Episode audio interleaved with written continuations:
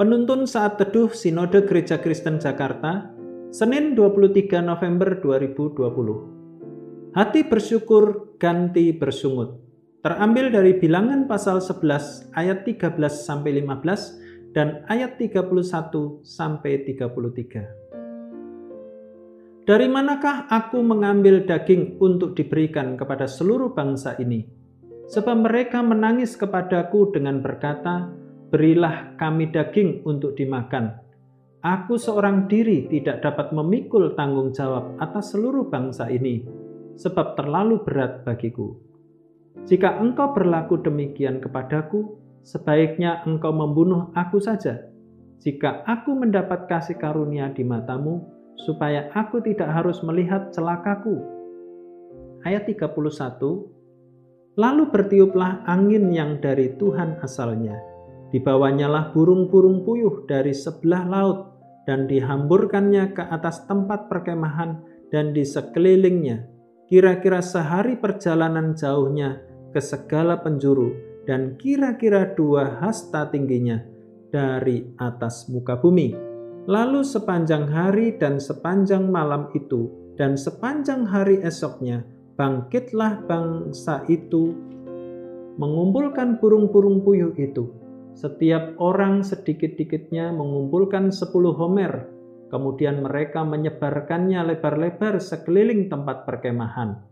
Selagi daging itu ada di mulut mereka, sebelum dikunyah, maka bangkitlah murka Tuhan terhadap bangsa itu, dan Tuhan memukul bangsa itu dengan suatu tulah yang sangat besar.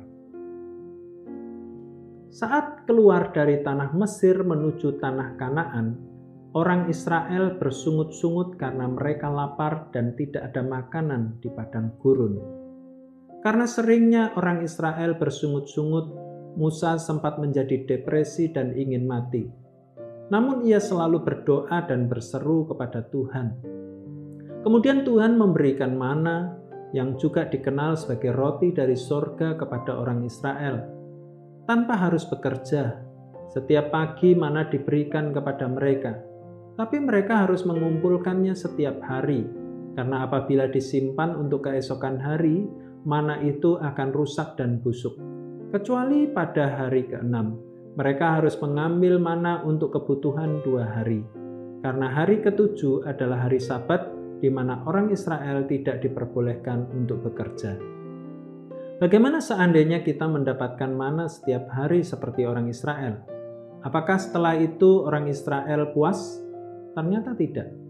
Pada ayat yang tadi kita baca, mereka kemasukan nafsu rakus dan kembali bersungut-sungut. Mereka tidak cukup dengan mana, melainkan mereka ingin makan daging. Akhirnya Tuhan memberikan burung puyuh berhamburan di perkemahan orang Israel. Setelah mereka mengumpulkannya, saat daging itu ada di mulut mereka, sebelum dikunyah, maka bangkitlah murka Tuhan terhadap bangsa itu dan memukul mereka dengan tulah yang sangat besar. Seberapa sering kita meminta kepada Tuhan? Sudahkah Anda bersyukur atas semua pemberian Tuhan? Jangan sampai kita terjebak dengan selalu meminta atau bahkan menjadi rakus, yaitu ingin memperoleh lebih dari yang banyak, dari yang diperlukan. Kita percaya Tuhan memberikan kepada kita semua yang kita butuhkan bukan yang kita inginkan. Kiranya Tuhan memberikan hikmat dan hati yang selalu bersyukur kepada kita. Ketika kita menerima pemberian berkat dari Allah, belajarlah untuk selalu bersyukur atas setiap pemberiannya.